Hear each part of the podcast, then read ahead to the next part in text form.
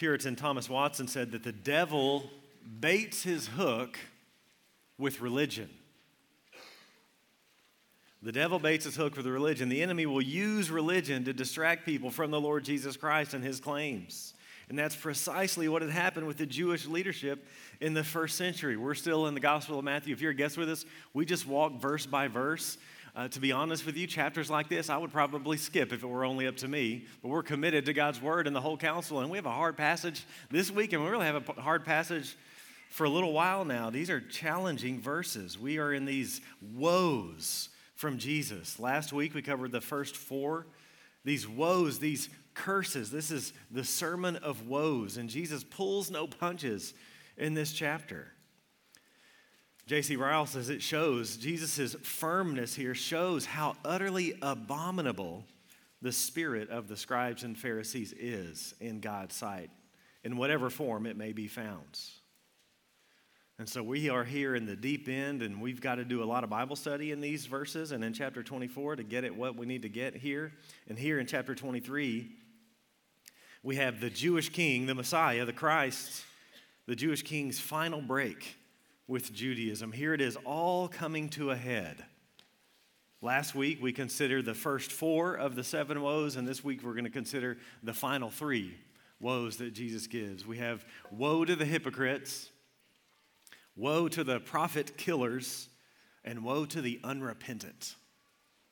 And so look with me at Matthew chapter 23, verse 25. Woe to the hypocrites. The Lord Jesus Christ says, Woe to you, scribes and Pharisees, hypocrites. For you clean the outside of the cup and the plate, but inside they are full of greed and self indulgence. You blind Pharisee, first clean the inside of the cup and the plate, that the outside also may be clean. Sadly, the Jewish leadership had become hypocrites. Again, that word comes from the theater. It's, it's these actors that put on masks and they perform for people. They're phonies, they're fakes, they're not the real deal.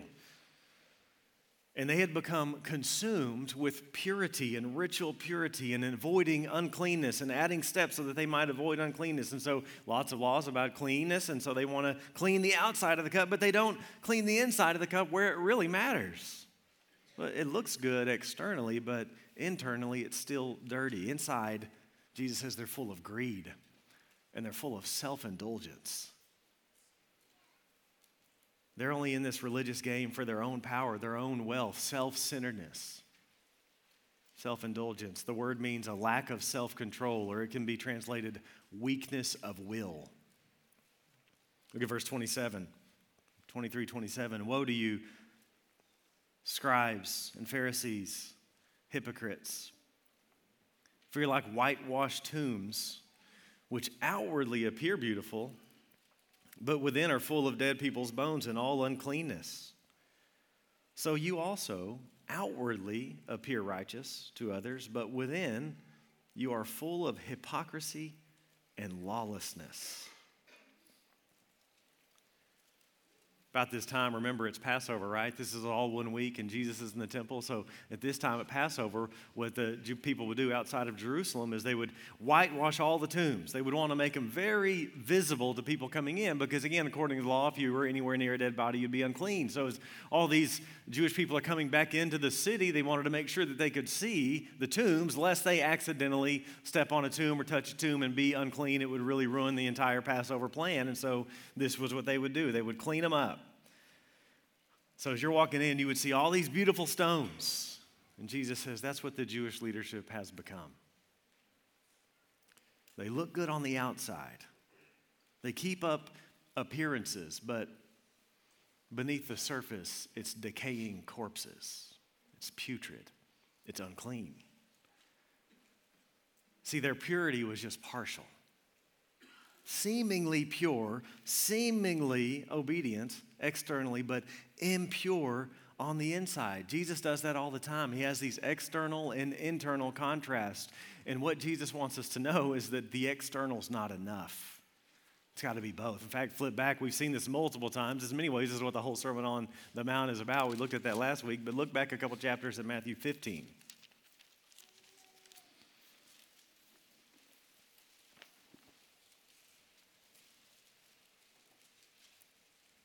Jesus says, You look fine on the outside, but inside, you're unclean.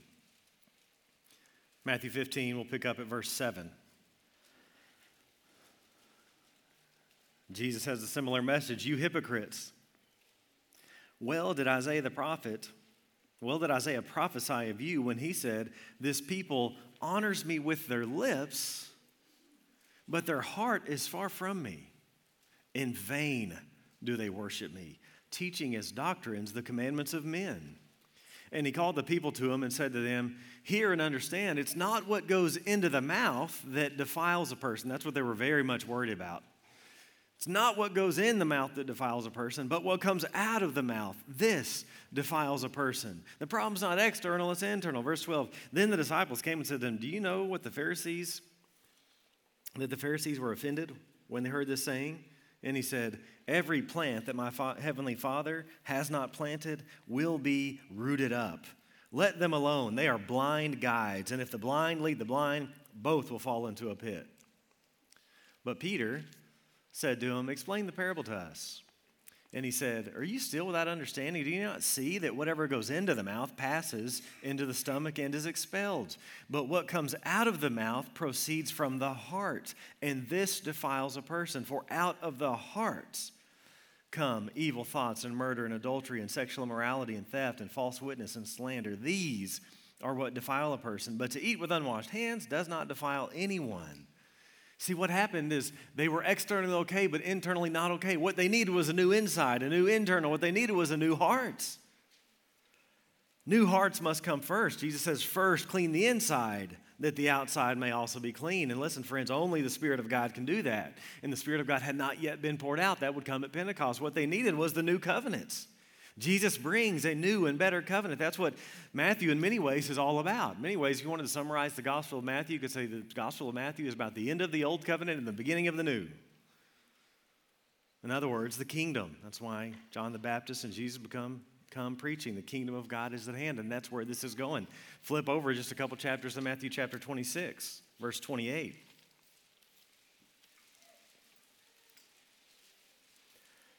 We have the institution of the Lord's Supper here shortly. And Jesus, what does he say about it? Drink of it at verse 28 For this is my blood of the covenant, which is poured out for many for the forgiveness of sins. So the Pharisees didn't have new hearts. That's what they needed. They needed the new covenant. And again, what are the two fundamental gifts of the new covenant? Full and final forgiveness of sins, no more sacrifices. And secondly, new hearts, the gift of the Spirit, changed from the inside out. And Jesus says, Look, man, you pretend to be holy, but you're blind fakes. You're greedy. You lack self control. You're full of hypocrisy and lawlessness. Ouch. These men were the most serious about the law you could find. But Jesus says, No, actually, you're lawless.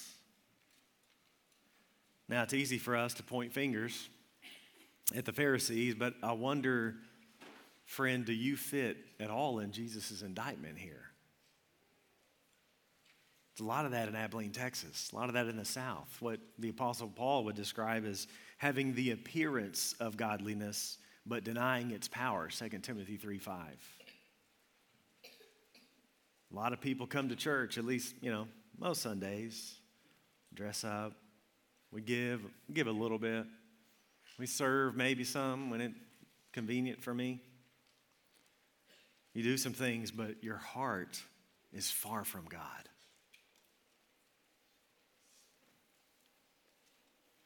You only think about God about an hour a week, and He doesn't really enter your picture other than on a Sunday morning. That would be a heart that's far from God. God has no bearing in the vast majority of your thinking and your living. And so you may say, Yeah, I'm a Christian, but your private life has nothing to do with the Lord. Your heart has nothing to do with the Lord. I would just ask you, Is that you? How's your inward life? Is the Lord involved? Does Jesus have your heart as well as a few external actions? Or inside, are you filled with bitterness? Do you lack self control? Do you refuse to forgive? You hold grudges? You enjoy gossip, slander, causing division? Are you harboring a secret addiction to pornography that needs to be brought into the light and fought with everything you have? Dear friend, do you have a heart for the Lord? Not asking that you do some religious things. I'm really glad you do because you're here to hear that the Lord wants more than that from you. He wants your all, He wants your external and He wants your internal. Do you have a heart for the Lord? That's a different question from are you religious or do you religious do you do religious things on occasion? The scribes and the Pharisees did a lot. And Jesus is not against doing, but he's against doing things outwardly when you don't have a heart that aligns with your action. The solution that they should have done that you still can is repentance. Turning from your own way and turning to his way. Full surrender to a good and sovereign king. Jesus demands the outward and the inward.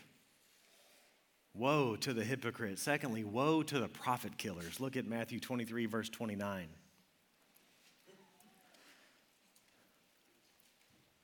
Jesus says, Woe to you, scribes and Pharisees, hypocrites! For you build the tombs of the prophets and decorate the monuments of the righteous, saying, If we had lived in the days of our fathers, we would not have taken part with them in shedding the blood of the prophets. Thus you witness against yourselves that you are sons of those who murdered the prophets. Fill up then the measure of your fathers. Jesus says, You're no better than your fathers who murdered the prophets. Let me read to you from Jeremiah chapter 7. If you remember, a little while ago when Jesus enters the temple for the first time and he cleans it out, he quotes from Jeremiah 7. It's a, it's a temple sermon. So Jesus is in the temple now denouncing it. Jeremiah had already done that. That's why Jesus, in many ways, is a new Jeremiah. And listen to what Jeremiah had said in Jeremiah 7, verse 24. I think we have these, a couple of these on the screen. Jeremiah says, But they did not obey or incline their ear, but walked in their own counsels and the stubbornness of their evil hearts, and went backward and not forward. From the day that your fathers came out of the land of Egypt to this day, I have persistently sent all my servants, the prophets, to them day after day. Yet they did not listen to me or incline their ear, but stiffened their neck. They did worse than their fathers. So you shall speak all these words to them, but they will not listen to you. You shall call to them, but they will not answer you. And you shall say to them, This is the nation that did not obey the voice of the Lord their God and did not accept discipline. Truth has perished. It is cut off from their lips. Cut off your hair and cast it away. Raise a lamentation on the bare heights, for the Lord has rejected and forsaken the generation of his wrath. It's no different now than it was in the day of Jeremiah, Jesus says. God's patience has now run out with this generation. They build the tombs of the righteous. They are sadly now at odds with God and at odds with God's purposes. Listen to the way Stephen put it in his sermon, his final sermon, right before he's martyred in the book of Acts. He says to his fellow Jewish people, You stiff necked people, uncircumcised in heart and ears you always resist the Holy Spirit. As your fathers did, so do you. Which of the prophets did your fathers not persecute? And they killed those who announced beforehand the coming of the righteous one, whom you've now betrayed and murdered. They say they're better, but they're not, like fathers, like sons. Jerusalem, sadly, had become the graveyard of the prophets. Jerusalem had sadly become a bloodthirsty city. This is not a case of mission drift. You know, sometimes we have mission drift, mission creep. I think about the YMCA. It used to be the Young Men's Christian Association. A little mission drift over the years with the YMCA. This is an example of that. This is mission reversal. They're murdering the very ones they are to receive and follow. And their mission had sadly been reversed long before now. God had been so patient. Listen to the very last book of the Hebrew Scripture, Second Chronicles 36. Verse 15, the Lord, the God of their fathers, sent persistently to them by his messengers because he had compassion on his people and on his dwelling place. But they kept mocking the messengers of God, despising his words, and scoffing at his prophets until the wrath of the Lord rose against his people, until there was no remedy. Therefore, he brought up against them the king of the Chaldeans who killed their young men with the sword in the house of their sanctuary and had no compassion on young man or virgin, old man or aged. He gave them all into his hands. It's the same story. Back then, God raised up a pagan nation, the Chaldeans, to come and discipline his people. Jesus is going to say in the next chapter, he's going to raise up another pagan nation, the Roman army, to come in and destroy the city. He had sent messenger after messenger. Do you notice that language he said in chapter 23, verse 32? Jesus said, Fill up the measure of your fathers. It's sort of an interesting phrase, but it actually has a lot of biblical background. Let me just read a few passages. Genesis chapter 15, verse 13. Then the Lord said to Abram, Know for certain that your offspring will be sojourners in a land that is not theirs, and will be servants there, and they will be afflicted for 400 years. But I will bring judgment on the nation that they serve, and afterward they shall come out with great possessions. As for you, you shall go to your fathers in peace. You shall be buried in a good old age, and they shall come back here in the fourth generation. Here it is. For the iniquity of the Amorites is not yet complete. There was this certain amount of iniquity that God was willing to tolerate. But then they would fill up their measure and God would judge. Back then in Genesis, God would dispossess the Amorites for their sin, but not until they had filled up the measure. Again, God is so patient. But his patience eventually runs out. As the old saying goes, the millstones of God's justice grind slowly, but they grind very fine. And so here they are, they're filling up the cup. The Old Testament often spoke of the cup of God's wrath. Over and over, right from the start, Israel would rebel and slowly fill up the cup of God's wrath. Daniel 8 23 speaks of transgressors reaching their limit. Daniel 9 24 is a prophecy about the coming of Christ, and God decrees 70 weeks to finish the transgression. After the Old Testament was written, there was a Jewish document called Second Maccabees, and it says something similar as well. It says this with other nations, the Lord patiently delays punishment until they fill up the measure, the full measure of their sins. There's a measure of rebellion which remains to be completed, and Jesus is saying it's happening now on this generation. Jesus says, cap off your father's long history of murdering those sent by God, and they will do that when they crucify their Messiah. Again, he had said this, he's been saying this for three chapters now in parable form. Look back at chapter 21, verse 19 of Matthew. He's spoken about this coming end and he's spoken about his patience, but look at 21:19 with the fig tree, which is Israel. Seeing a fig tree by the wayside, he went to it and found nothing on it but only leaves. And he said to it, May no fruit ever come from you again. He curses it. Look over at the parable in Matthew chapter 21, verse 34. When the season for fruit drew near, he sent his servants, the prophets, the apostles, the wise men, to the tenants to get his fruit. And the tenants took his servants and beat one and killed another and stoned another. And notice his patience. Again, he sent other servants more than the first, and they did the same to them. And finally, he sent his son to them, saying, They will respect my son. But when the tenants saw the son, they said to themselves, This is the heir. Come, let us kill him and have his inheritance. And they took him and threw him out of the vineyard and killed him. And when therefore the owner of the vineyard comes, what will he do to those tenants, which is Israel? They said to him, He will put those, they answer their own, they, they prophesy their own fate here. They say, He'll put those wretches to a miserable death and let out the vineyard to other tenants who will give him the fruit in their season. And Jesus said to them, Have you never read in the scriptures the stone that the builders rejected has become the cornerstone? And this was the Lord's doing, and it's marvelous in our eyes. Therefore, I tell you, the kingdom of God will be taken away from you and given to a people producing its fruit, and the one who falls on this stone will be broken to pieces, and when it falls on anyone, it will crush him. He's been saying the same thing again and again and again. His patience has now run out. He has sent prophet after prophet, and they've built their tombs and decorated the monuments. The Apostle Paul says the same thing. Flip over to 1 Thessalonians with me. To the right, several books, little small book there. After Colossians, 1 Thessalonians chapter 2.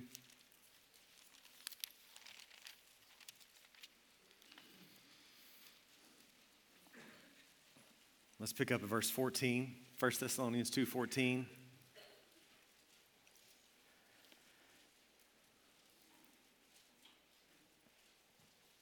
For you, brothers, became imitators of the churches of God in Christ Jesus that are in Judea, for you suffered the same things from your own countrymen as they did from the Jews, who killed both the Lord Jesus and the prophets and drove us out and displease God and oppose all mankind by hindering us from speaking to the Gentiles that they might be saved.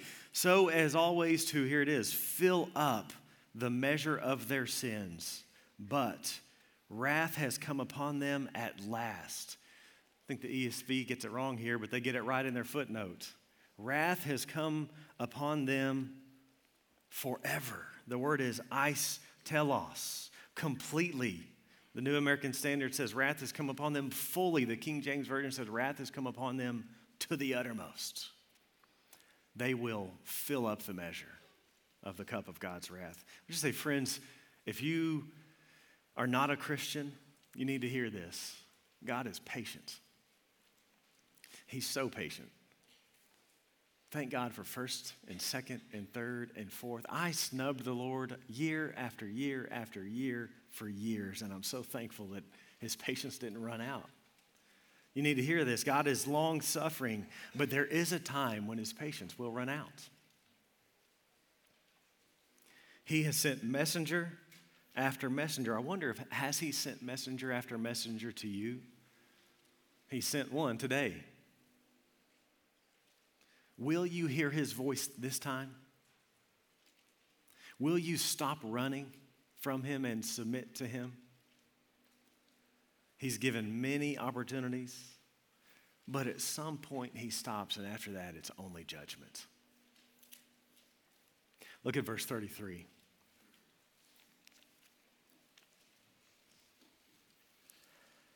Jesus says, You serpents you brood of vipers, how are you to escape being sentenced to hell? Therefore, I send you prophets and wise men and scribes, some of whom you will kill and crucify, some you will flog in your synagogues and persecute from town to town, so that on you may come all the righteous blood shed on earth, from the blood of righteous Abel to the blood of Zechariah the son of Berechiah, whom you murdered between the sanctuary and the altar. Truly I say to you, all these things will come upon this generation. Jesus calls them snakes. He calls them serpents. He calls them a brood of vipers. You remember Genesis 3:15, the antithesis that God's going to send an offspring of the woman who will crush the offspring of the serpent, and that there will be this perpetual hostility right from the beginning between the offspring of the woman and the offspring of the serpent. Tragically, the Jewish leaders have now taken the side of the offspring of the serpent. They're seeking to oppose the offspring of the woman. They've become serpents. That's what Jesus calls them in John chapter 8. Verse 44, he says, You are of your father the devil, and your will is to do your father's desires. He was a murderer from the beginning. They've taken the wrong side. They're opposing their king, showing they are of the enemy. And do you remember Matthew chapter 3? It's been a little while. That was John the Baptist's message. Flip back there with me, Matthew chapter 3, verse 7. This is how the gospel started. He's given a message after message, warning after warning. Matthew chapter 3, verse 7.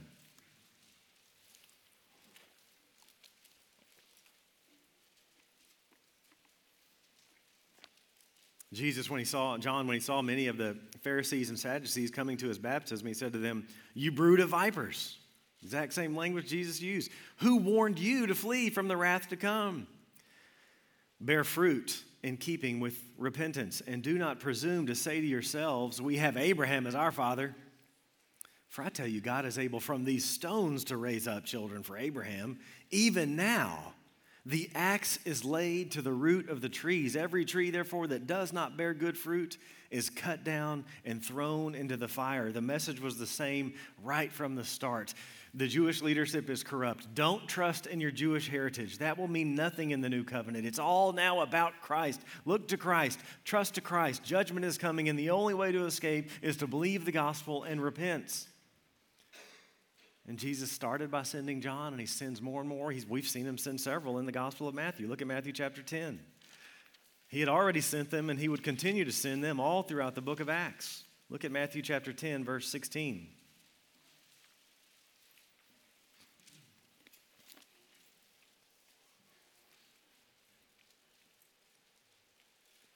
Jesus says, Behold, I'm sending you out as sheep in the midst of wolves. So be wise as serpents and innocent as doves. Beware of men, for they will deliver you over to courts and flog you in their synagogues. Again, we're talking about Jewish unbelievers. You will be dragged before governors and kings for my sake to bear witness before them and the Gentiles.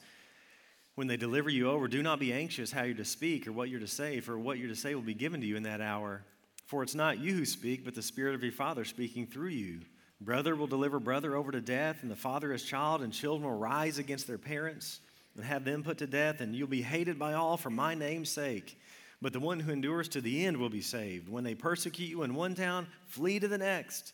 For truly I say to you, you will not have gone through all the towns of Israel before the Son of Man comes. Flip over several chapters in Matthew chapter 20.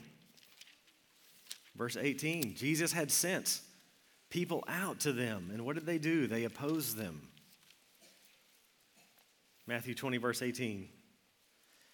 See, we're going up to Jerusalem, and the Son of Man will be delivered over to the chief priests and scribes, and they will condemn him to death and deliver him over to the Gentiles to be mocked and flogged and crucified, and he will be raised on the third day. He had sent prophet after prophet, messenger after messenger, and he himself came. And shockingly, Jesus says, All the righteous blood shed on earth will be on them. From the blood of Abel, he says, to the blood of Zechariah. What does that mean? Well, for us, that would be like saying from Genesis to Revelation, from the beginning to the ends. Our Bible, our Old Testament Bible, it's actually not structured chronologically, it's structured logically. We, we lump them together by uh, prophets and history and that sort of thing. But Jesus' Bible, the Hebrew scriptures, the Hebrew scriptures of the first century, they were ordered chronologically. Think about the Tanakh, right? The Torah goes at the ends there on writing, Ketuvim. It ends with writings, and it ends with the very last writing, which is the book of Chronicles. We've divided up into two books, but in theirs, it was just one. And so Jesus' Bible ends with Chronicles. And so, what is Jesus saying? Well, he says, from the blood of righteous Abel, Genesis, to the blood of Zechariah the prophet, Second Chronicles 24. What's he saying? From the very beginning to the very end, you've murdered my people. In Genesis 4, when Abel's murdered, martyred, the Lord says that his blood is crying out to him from the grounds. From the very first martyr, the blood cries out for justice. And then in Second Chronicles, with the death of Zechariah, Joash the king says, May the Lord see and avenge. Their martyrdom will require retribution. Their blood will be accounted for. And Jesus says, This generation will do the accounting. But why are they, why is this generation, why are they responsible for all the righteous blood shed on earth? Well, they're more culpable, for one, because the cup is now full, but also because God came in the flesh. Unlike previous prophets, they saw God in the flesh. They listened to the authoritative teaching of the Son of David himself. They witnessed miracle after miracle, and yet they still demanded more. It wasn't enough. We want signs. And ultimately, they took the side of the Romans and crucified their king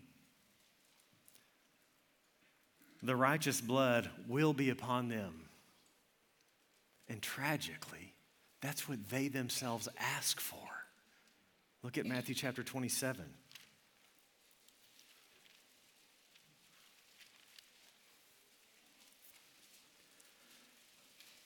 Matthew 27, verse 24.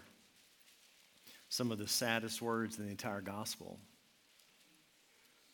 So when Pilate saw that he was gaining nothing, Pilate Rather that a rather a riot was beginning, he took water and washed his hands before the crowd, saying, I'm innocent of this man's blood. See to it yourselves. And all the people answered, His blood be upon us and on our children. Then he released for them Barabbas, and having scourged Jesus, delivered him to be crucified. Jesus says here in verse 36 all this will come upon this generation. When the word generation is used in Matthew, every time it's talking about his contemporaries. This generation that Jesus is speaking to will fill up the cup of God's wrath. The wrath to come that John the Baptist warned about in chapter 3 is about to be released as God sends the Roman army to destroy their temple. The axe was laid and it's about to drop. Woe to the prophet killers. And third, woe to the unrepentant. Look at Matthew 23 37. Jesus says, Oh, Jerusalem, Jerusalem, the city that kills the prophets and stones those who are sent to it. How often would I have gathered your children together as a hen gathers her brood under her wings, and you were not willing? See, your house is left to you desolate. For I tell you, you will not see me again until you say, Blessed is he who comes in the name of the Lord. This is Jesus' last public appeal. This is his final warning. Jesus rebukes, but notice he rebukes with, with tears in his eyes. This rebuke is out of love. And this is the proper posture towards unrepentant people it's brokenness. This double Jerusalem, Jerusalem. It's a loving lament. It shows his compassionate love for them, his desire for them to repent. Just like with Acts. Remember what he said? Saul, Saul what does he say? Martha, Martha. He's broken. I just wonder do you share this burden for lost people? Does your heart break for the brokenness, for the lostness of your family and your friends and your neighbors? This is where it's got to start. An evangelistic church starts with people that are broken for the lost. God, make it happen among us. Jerusalem, Jerusalem. God had been so patient with Israel. He had sent prophets and wise men and apostles over and over, and he had warned them repeatedly, but they were not willing. John chapter 5, verse 40, Jesus says to the Jewish people, You refuse to come to me that you might have life. Again, it's the same thing that Stephen said. Stephen's final sermon before his people, his countrymen, the Jewish people, picked up rocks and threw them at his head until he died. What did he say? He said, You stiff necked people, uncircumcised and heart and ears, you always resist the Holy Spirit as your fathers did, so do you. So tragically, Jerusalem is lost. She's become a harlot, the harlot, Babylon, the city that stones the prophets. They stoned Zechariah, they stoned Jeremiah, they stoned Stephen, and Jesus says, Then your house is left to you desolate. When Jesus says your house, he's talking about the temple which the next chapter is going to be all about. Look ahead at chapter 24, verse 1. Really a bad chapter break.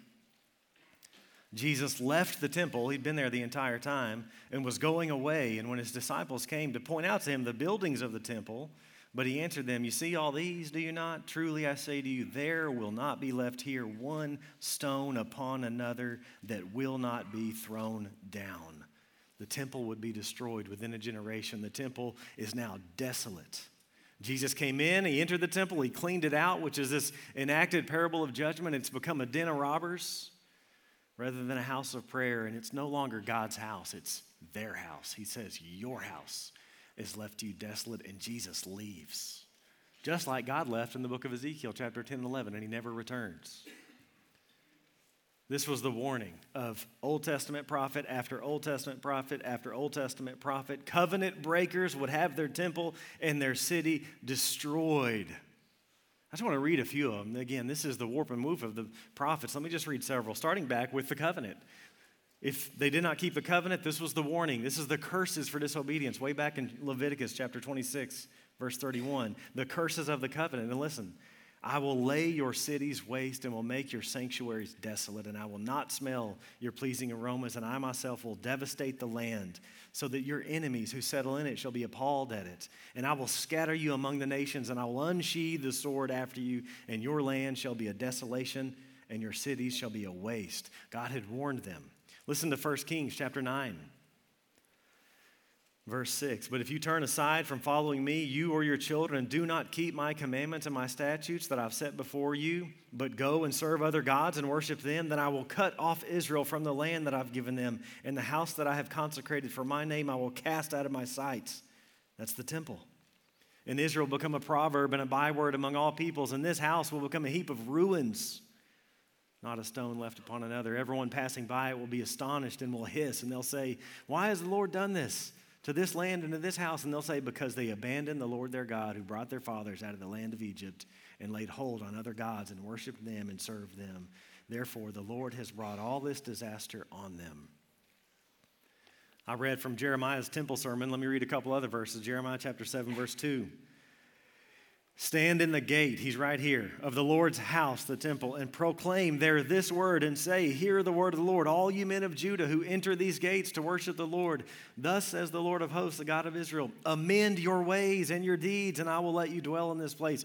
Do not trust in these deceptive words. This is the temple of the Lord, the temple of the Lord, the temple of the Lord. Verse 11 says, Has this house, this temple, which is called by my name, become a den of robbers in your eyes? Behold, I myself have seen it, declares the Lord. Go now to my place that was in Shiloh, where I made my name dwell at first, where the tabernacle temple was at first, and see what I did to it because of the evil of my people Israel. And now, because you've done all these things, declares the Lord, when I spoke to you persistently, you did not listen, and when I called, you did not answer. Therefore, I will do to the house that is called by my name and in which you trust, and to the place that I gave you and to your fathers, as I did to Shiloh, destroy it and I will cast you out of my sight as I cast out all your kinsmen, all the offspring of Ephraim. Verse 20 of Jeremiah's temple sermon. Therefore, thus says the Lord God Behold, my anger and my wrath will be poured out on this place, upon man and beast, upon the trees of the field and the fruit of the ground. It will burn and not be quenched. Verse 25 of Jeremiah 7 From the day that your fathers came out of the land of Egypt to this day, I've persistently sent all my servants, the prophets, to them day after day. Micah warned the same, chapter 3, verse 9. Hear this, you heads of the house of Jacob and rulers of the house of Israel, who detest justice and make crooked all that is straight, who build Zion with blood and Jerusalem with iniquity. Its heads give judgment for a bribe, its priests teach for a price, they become greedy. Its prophets practice divination for money. Yet they lean on the Lord and say, Is not the Lord in the midst of us? No, no disaster shall come upon us. Therefore, because of you, Zion shall be plowed as a field. Jerusalem shall become a heap of ruins, and the mountain of the house a wooded height. Warning after warning after warning by prophet after prophet after prophet, we have sent the messengers of God. We have sent the messenger of God, and you have not heeded, therefore, your temple and your city will be destroyed. Our Bibles end with Malachi, and what's the last few chapters of Malachi say? Behold, I send my messenger. He will prepare the way before me, the Lord says. And the Lord whom you seek will suddenly come to his temple. And the messenger of the covenant in whom you delight, behold, he is coming, says the Lord of hosts. But who can endure the day of his coming? And who can stand when he appears? For he's like a refiner's fire and like a fuller's soap.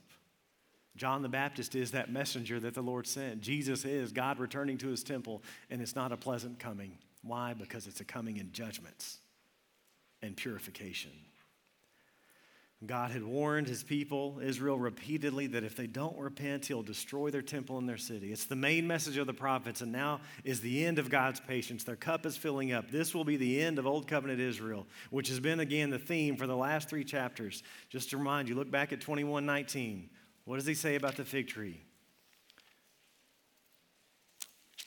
May no fruit ever come from you again. 2119, 2143. I'm going to take the kingdom from you and give it to a people who produce its fruits. Chapter 22, verse 7. In the other parable, the king was angry and sent his troops and destroyed those murderers and burned their city. He said the same thing several different ways.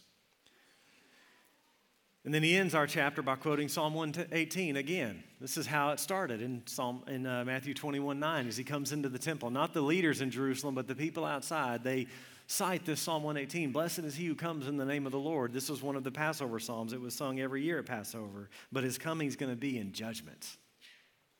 And he tells his audience, You will not see me until you acknowledge me for who I truly am. Judgment is coming, but anytime judgment is promised in the scripture, it's followed by salvation. It's never the last word because that's the kind of God that he is. And he uses a vivid illustration here in verse 37, Matthew 23 37. How often I would have gathered your children together as a hen gathers her brood under her wings, but you weren't willing. That, that mother instinct to protect their young is remarkable, isn't it? And it even goes to the animal kingdom. And so, if there was a threat or a fire, hens would, would gather her chicks underneath her and under her wings. And there are recorded instances where people have come after a fire and they found a burnt mother hen with live chicks underneath her. And Jesus is here. He's warning out about a specific local judgment, but that's just a precursor. There is a final judgment coming. God's wrath is coming for all sinners, except for sinners who trust in Jesus Christ, except for those whom Christ protects, except for those whom Christ has offered himself as a sacrifice, a propitiation, a sacrifice that absorbs the wrath of God on our behalf. He gathers us under his protection and he bears the penalty that we deserve. If we'll but trust him, repent and believe. Turn from your way, turn to his way, and you'll be saved from the wrath of God. If you reject the invitation of Jesus, he may not invite again. He may just let you go to where you're no longer interested. That's really the way it works. It's a hardening. He lets us go our own way. But here you are under His word ultimately, asking you don't reject His invitation. If you reject it, it will lead ultimately to disaster and destruction. But He invites, indeed, He commands all people everywhere to repent and trust in Him, to submit to Him. And He promises this Whoever comes to me, I will never cast out.